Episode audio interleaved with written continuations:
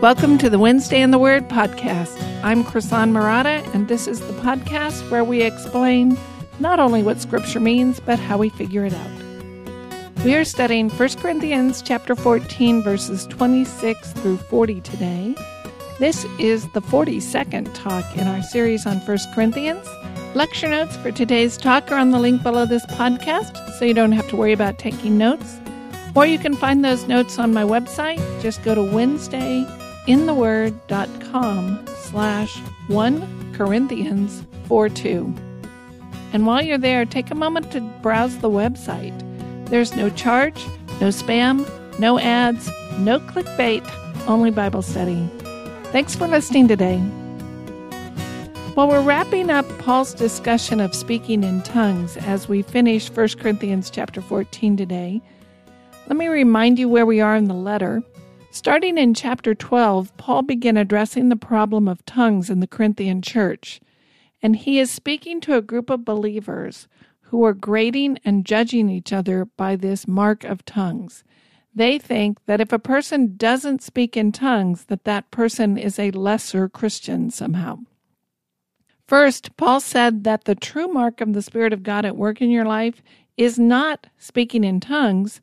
The mark of the Spirit of God at work in your life is that you can say and mean in a profound way that Jesus is Lord.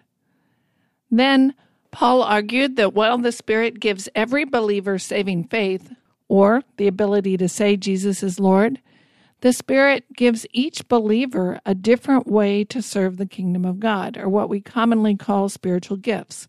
And I argued that we should think of those more as roles and opportunities rather than as talents or abilities. But Paul's main point was, you should not expect everyone to have the same gift.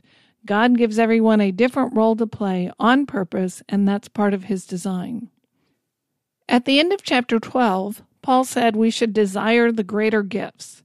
And then in chapter thirteen, he interrupted himself to say that there is something greater than all the individual gifts, and that is faith, hope, and love. Now in chapter fourteen, he's returning to this idea that there are greater gifts and there are lesser gifts.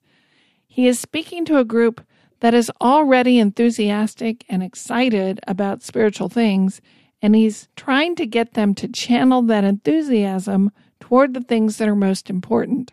So he's trying to focus their zeal on the right target. There are greater gifts, the premier example being prophecy, and there are lesser gifts, the premier example being tongues. And he argued in the early part of this chapter, if you're going to be zealous for spiritual things, then be zealous for the greater gifts like prophecy.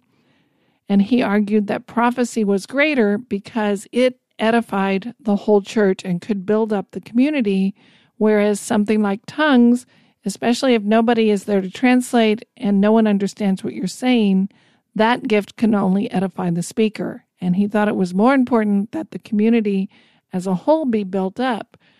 Remember, because he argued in chapter twelve that these gifts are given to us as a way to serve each other. So in the early part of the chapter that we looked at in the last podcast, his main point is that prophesying is greater than speaking in tongues because prophecy edifies the community while tongues only edifies the speaker. Now as we pick up his argument in fourteen twenty-six, he is applying this principle that he's been appealing to all along. So he starts this section, what then? What's the outcome? What does it come down to? Essentially, he's arguing, what's the bottom line? This is First Corinthians fourteen, verse twenty-six. What is the outcome then, brethren? When you assemble, each one has a psalm, has a teaching, has a revelation, has a tongue, has an interpretation. Let all things be done for edification. That's the bottom line here. Let all things be done for edification. The purpose of our gathering together as a local church is to build each other up in the faith.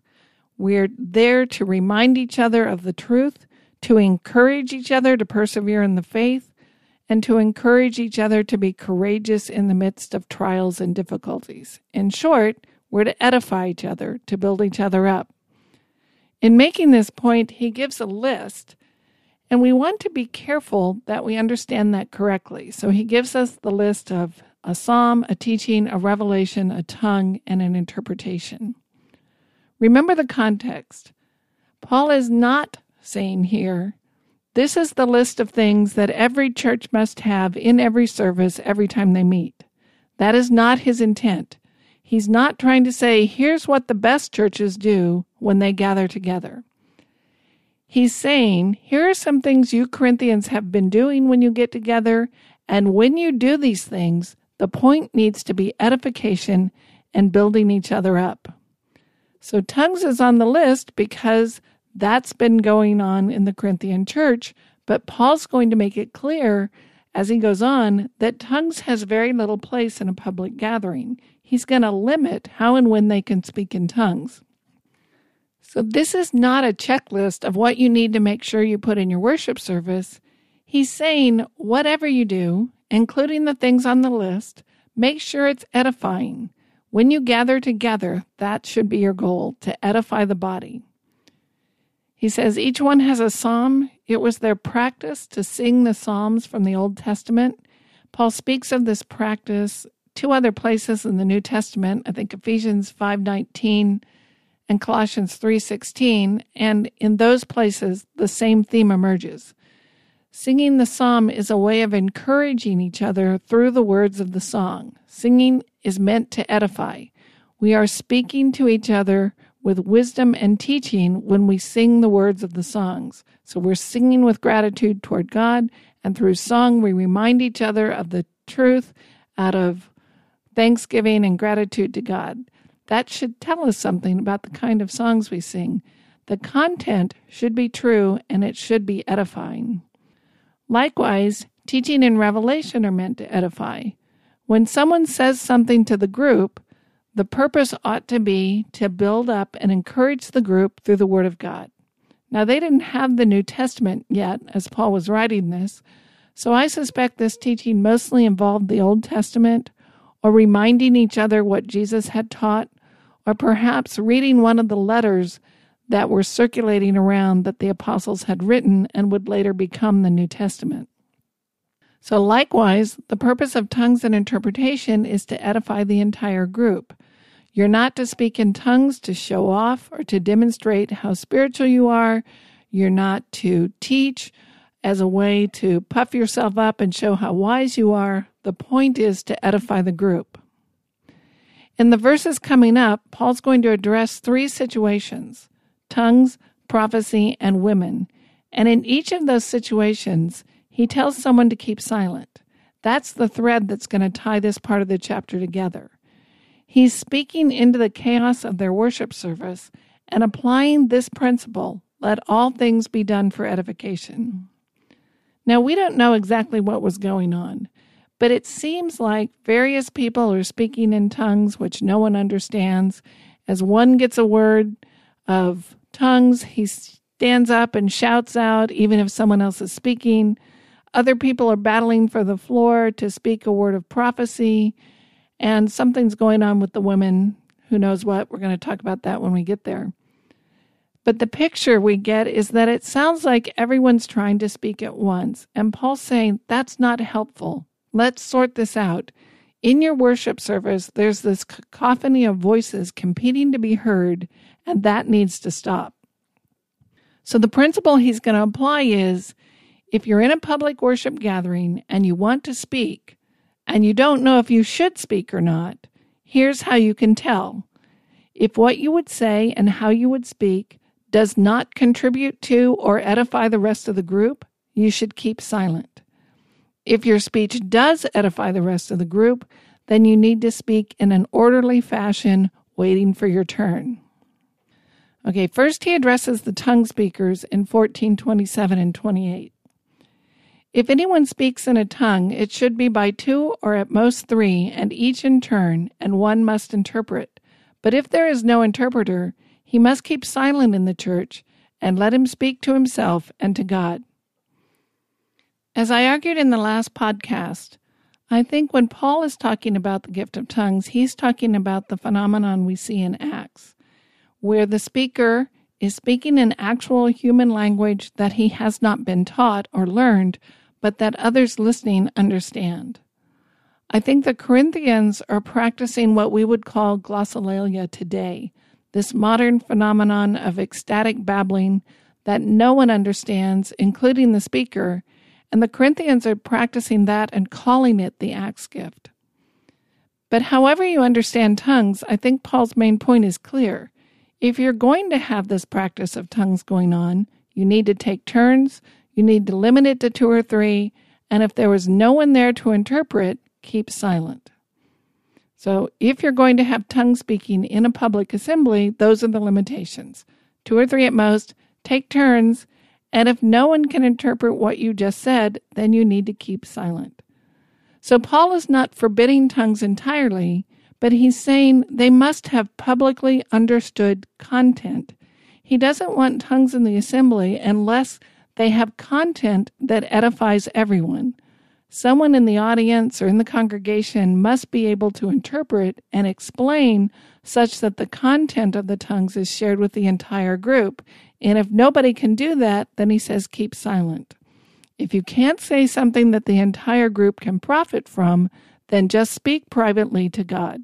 So the key is edification and order. We don't want this chaos of voices. We don't want one person just speaking in a language no one else understands and no one benefits from. We want the voices to take turns, one at a time, and speak content that everyone present can understand. Now he turns to the prophets. This is fourteen twenty-nine through thirty-three. Let two or three prophets speak, and let the others pass judgment. But if a revelation is made to another who is seated, the first must keep silent. For you can all prophesy one by one, so that all may learn and all may be exhorted, and the spirit of the prophets are subject to prophets. For God is not a God of confusion, but of peace, as in all the churches of the saints. Now, as I argued last week, I think prophecy is the broad concept of speaking for and about God. So it is what we would call teaching today. It includes any kind of exhortation and encouragement. And I think he means the general kind of exhortation and teaching that anyone who understands Scripture can do. Again, Paul is very concerned here with order and edification. He says, two or three speak, then others sort them out and distinguish between them.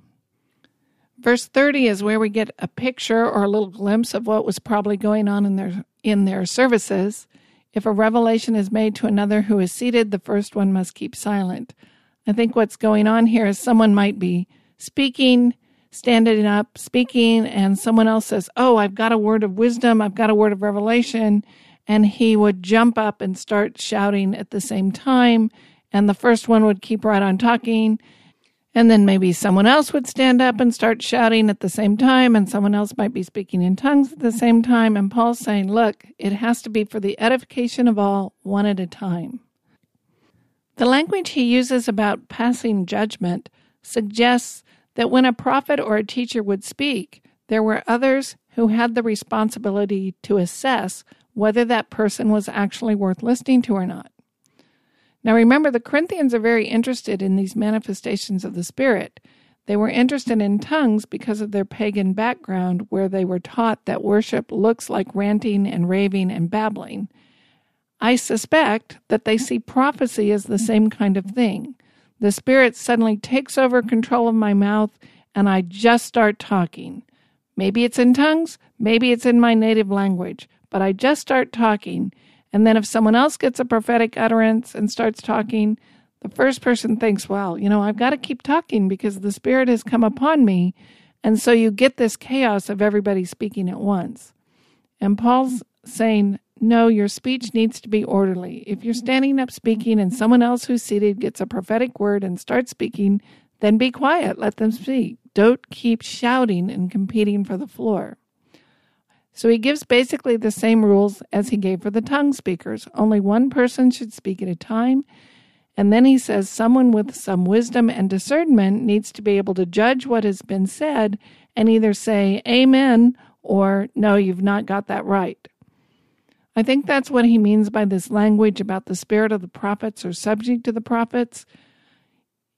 If you think the spirit of prophecy has come upon you such that you jump up and say, I have a word from the Lord, Well, you better be prepared to have the other prophets in the church say, yes, amen, or no, I don't think you've quite understood it.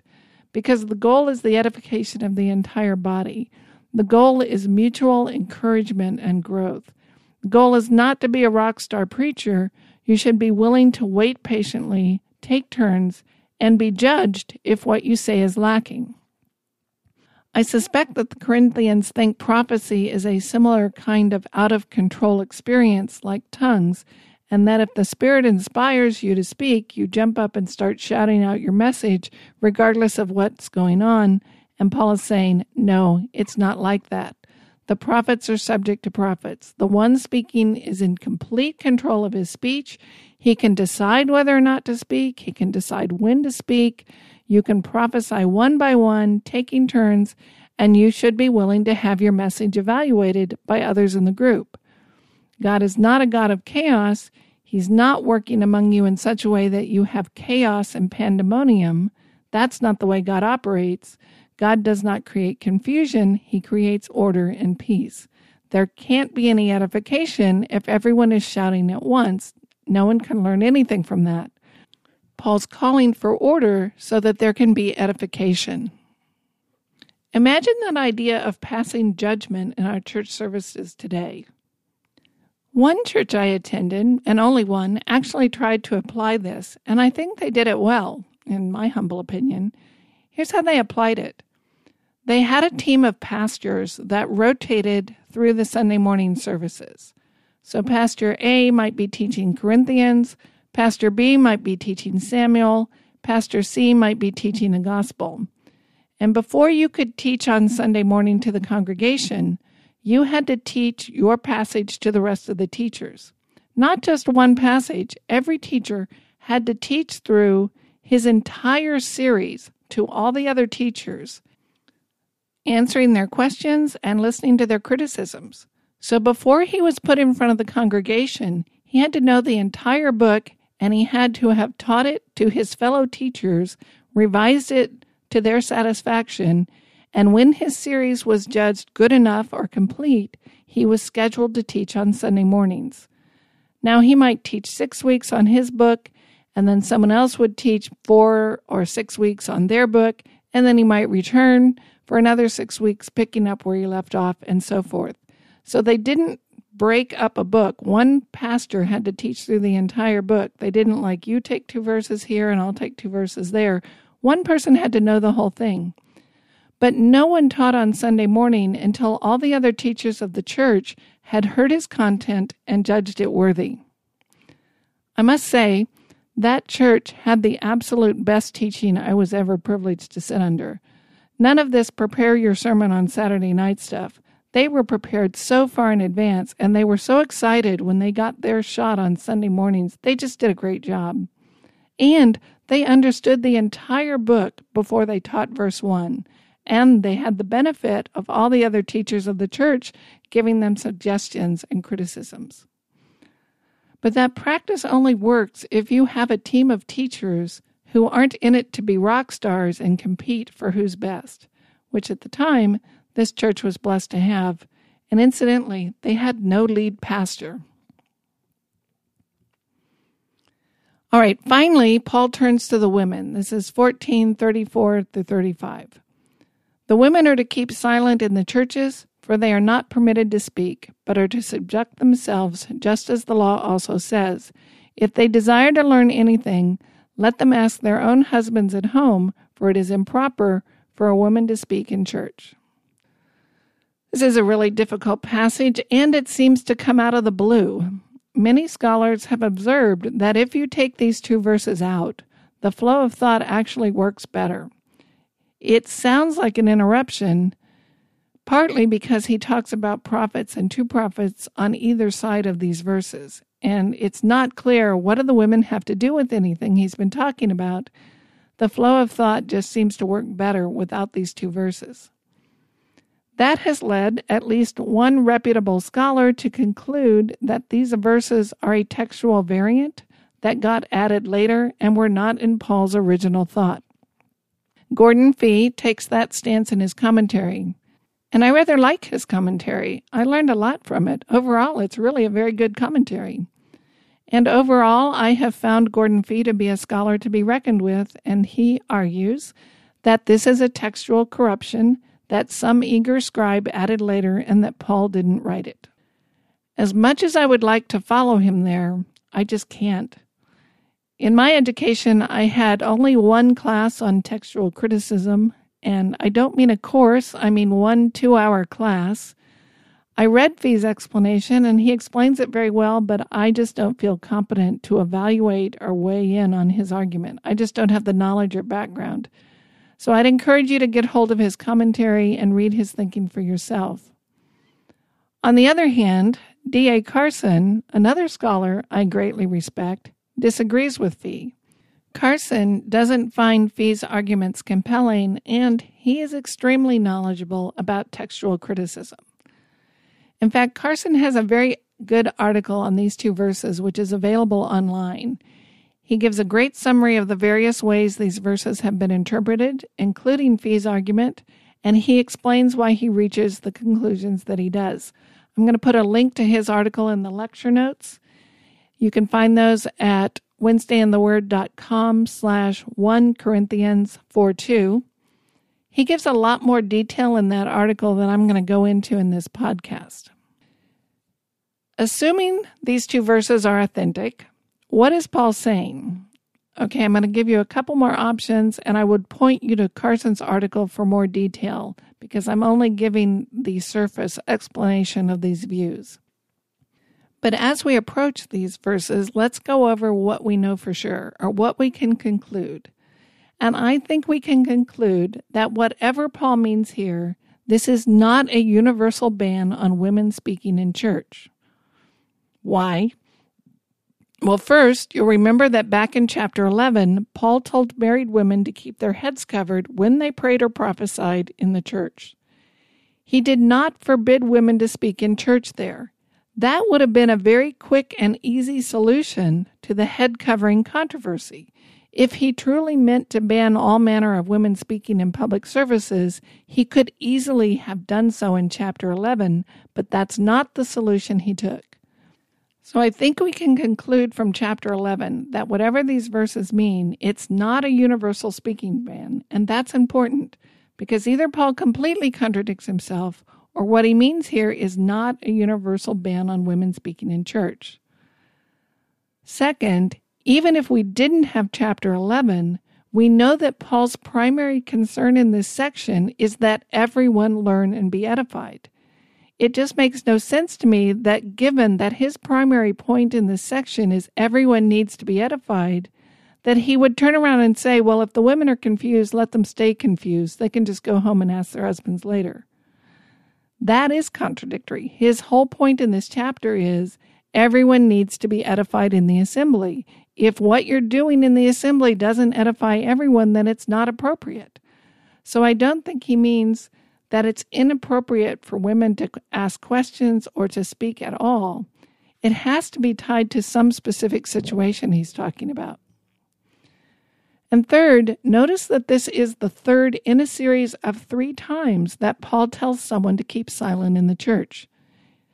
Neither of the other two cases are universal bans on speech. In each of those other cases, Paul's point was not to entirely ban a class of people from speaking in church. His point was to maintain order and edification. So he wanted the tongue speakers and the prophets to take turns, to limit themselves to two or three, and to make sure that what was being said was for the edification of all. And he told them, if you can't work within those limits, then you need to keep silent. So the immediate context of these verses is, if your speech, whatever it is, does not edify the entire group, then you should keep silent. When you get together, do everything for edification, not disorder. So don't have multiple tongue speakers speaking all at once without anyone understanding what's being said. Don't have multiple prophets all shouting each other down and speaking at once. And it is into that context that he says, let the women keep silent. Now that suggests to me that Paul knows something specific about the situation he's writing to, and those specifics include a group of women who are creating some kind of chaos or disorder in the service in the same way the tongue speakers and the prophets were. Now, we don't know who they are. We don't know what they were doing. But from the context, it seems likely that Paul knows something about their situation that is prompting the same disorder and chaos that the tongue speakers and prophets were guilty of, and he's saying, you need to stop too, just like them. Now, as an aside, I think it's always dangerous to build theology on one particular verse, one particular phrase, or one particular word. And I think we make a mistake to attempt to build a theology of the role of women in the church from these verses alone. We have to take Paul's writings as a whole and try to understand everything he says about women in the church and pull it all together. Just like back in chapter eleven, I wouldn't build my theology on Paul's use of the word head alone. I am not going to build my theology here on these two verses alone. So from the context, we can deduce that in Corinth, there was a particular group of women creating chaos and disorder in the gathering, and that Paul is speaking to this group with basically the same advice he gave the tongue speakers and the prophets: keep silent unless you can edify the entire group. Now, that doesn't explain the more restrictive language put on women. Instead of being told to take turns, he tells them to wait and ask their husbands at home. What's going on there? Well, some scholars have argued that this word is better translated and understood as chatter, and they argue that these women are chattering in church in a way that was disruptive and probably shamed their husbands. Perhaps they were complaining or publicly criticizing their husbands, or their speech was in some way disrespectful to the group. And Paul is banning that kind of chattering, complaining, disrespectful speech and telling them you need to work out those disagreements at home. That's one option, and that makes a certain amount of sense in the context. It does take into account the immediate context of chaos in the worship service and the mention of husbands. But at least to my thinking, that option doesn't explain this phrase, but are subject themselves, just as the law also says. What does Paul mean there? Scholars often rightly point out that the law does not say anywhere that women should be silent in the assembly, and some argue that this is one of the indications that some scribe added these verses later because Paul would know his Old Testament and would know that the law doesn't forbid women to speak in church. While it's true that nowhere in the law are women forbidden to speak in church or in the worship service, Paul could be referring to a different law. He could be referring to the idea that members of a church are subject to the leaders of the church, and that when you join a local body of believers, you place yourself under their authority and subject yourself to their authority. Remember, the immediate context is prophets being judged by other prophets, and I assume those people passing judgment were the leaders in the gathering. He's just told the prophets to take turns and let others pass judgment on what they've just said. So perhaps what the women are doing represents some kind of challenge to the leadership during this time of passing judgment. So in this time when the leaders are evaluating and judging the words that the teacher just spoke, the women are somehow disrupting the process. And Paul is saying, if you've got a problem with the decisions being made, sort that out at home. Talk to your husbands and let him represent your family in this time of judgment or passing judgment. Now remember, the context suggests that the way these women are speaking is creating chaos, not order, and that something they're doing is frustrating the goal of order and edification of all. And in this situation, perhaps what they're doing is challenging the judgment of the leaders, and Paul's advice is sort that out at home, not in the midst of the congregation. That's the option I lean toward right now, but I reserve the right to change my mind. It, too, has some problems and doesn't answer all the questions. And again, I'd refer you to D A Carson's article, which I'll place a link to in the lecture notes, to read some additional options for these verses and more detail and explanation.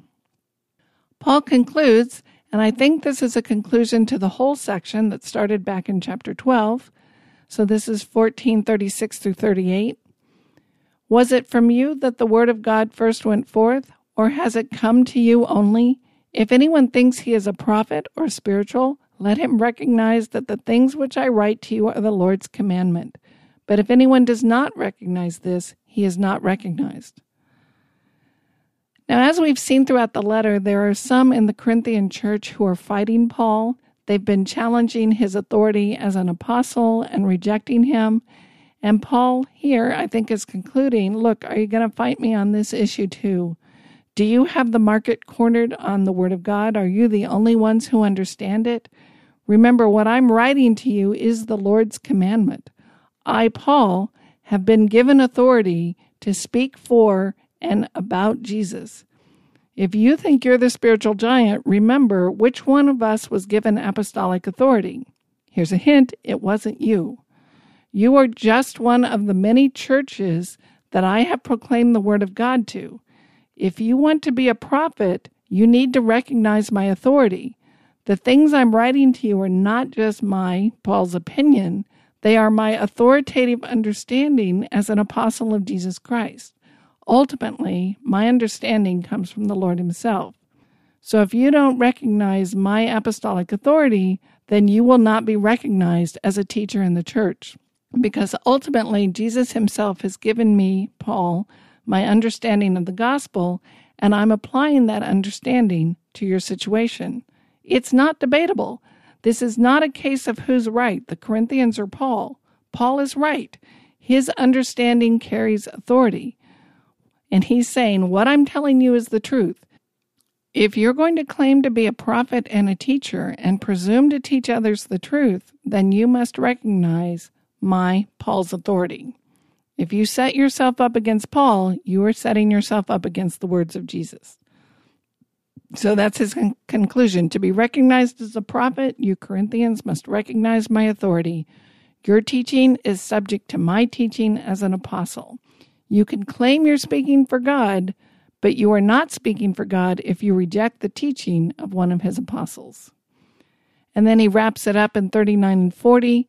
Therefore, my brethren, desire earnestly to prophesy, but do not forbid to speak in tongues, but all things must be done properly and in an orderly manner. Again, the goal is edification. If you're going to be excited about spiritual things, then focus your zeal on the things like prophecy, which edify everyone. You don't have to forbid speaking in tongues, but everything should be done in order and peace and with the goal of edifying everyone.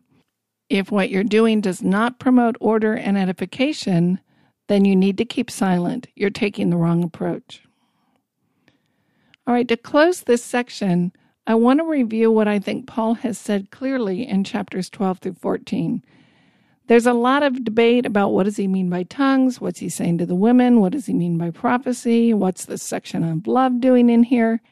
And there are a lot of interpretive questions which sincere Bible-believing Christians are going to land in different places on. So we're just going to disagree about some of the details in particular about this section. But I want to review the things that most everybody agrees are the main points, and I've got ten of them. And you don't have to write them down. I'm going to put them in the lecture notes for today's talk. So number one, the mark of true spirituality is not having a particular spiritual gift, including speaking in tongues. Two, the mark of true spirituality is to be able to say and mean that Jesus is Lord. Three, Jesus has called us together to belong to each other and to him as his people. Four, through his Spirit, God gives each individual believer various opportunities to serve his people and to bring about his kingdom. In other words, every believer has a unique role to play and way to serve the kingdom of God.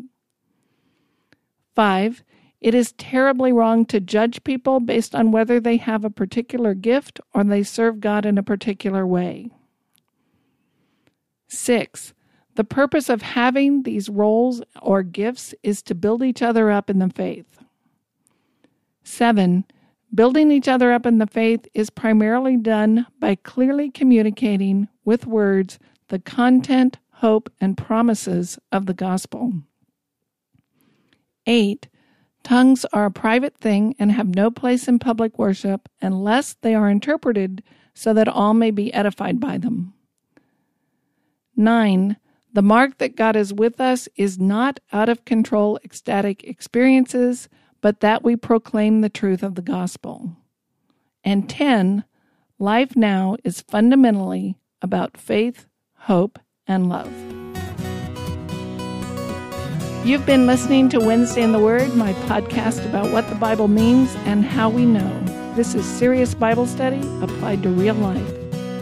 If you've been listening, please leave a positive comment wherever you listen to your podcast and subscribe to the podcast. And most importantly, tell your friends what you learned and where you learned it. Our theme music is graciously provided by Reggie Coates. I invite you to check out his other music on heartfelt music dot org. Thanks for listening today. I'm Krisanne Marata, and I'll meet you here next week at Wednesday in the Word.